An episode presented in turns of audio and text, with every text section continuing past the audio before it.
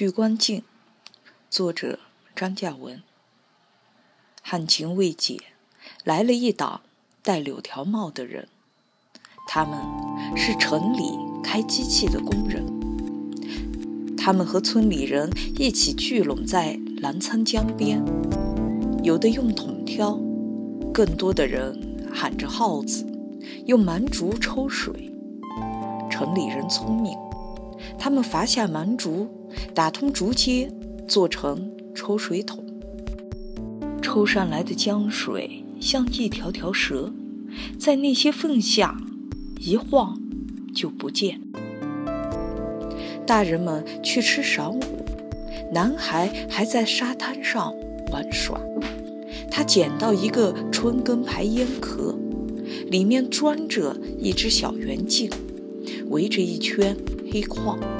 带着长长的黑柄，玩着玩着，他发现透过它，热辣辣的太阳光会聚拢，形成一个银亮戳目的小圆点。他把那个小圆点对准手心，手心发疼，仿佛马上要被灼穿。他把镜子对准一把干草，冒出一缕青烟，接着。火苗燃腾起，太神奇了。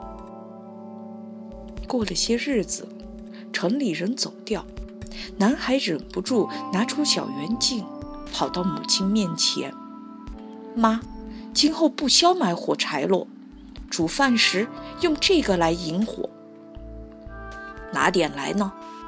乡村教师瞟见，厉声问：“娃娃。”不要玩这种东西！乡村教师宣布没收。男孩不晓得父亲把它藏在哪点。后来他偷偷翻过父亲的抽屉、书架，都不见。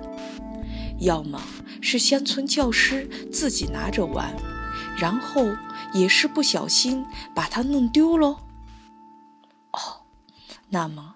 有魔力的小圆镜，又会被哪家娃娃捡着呢？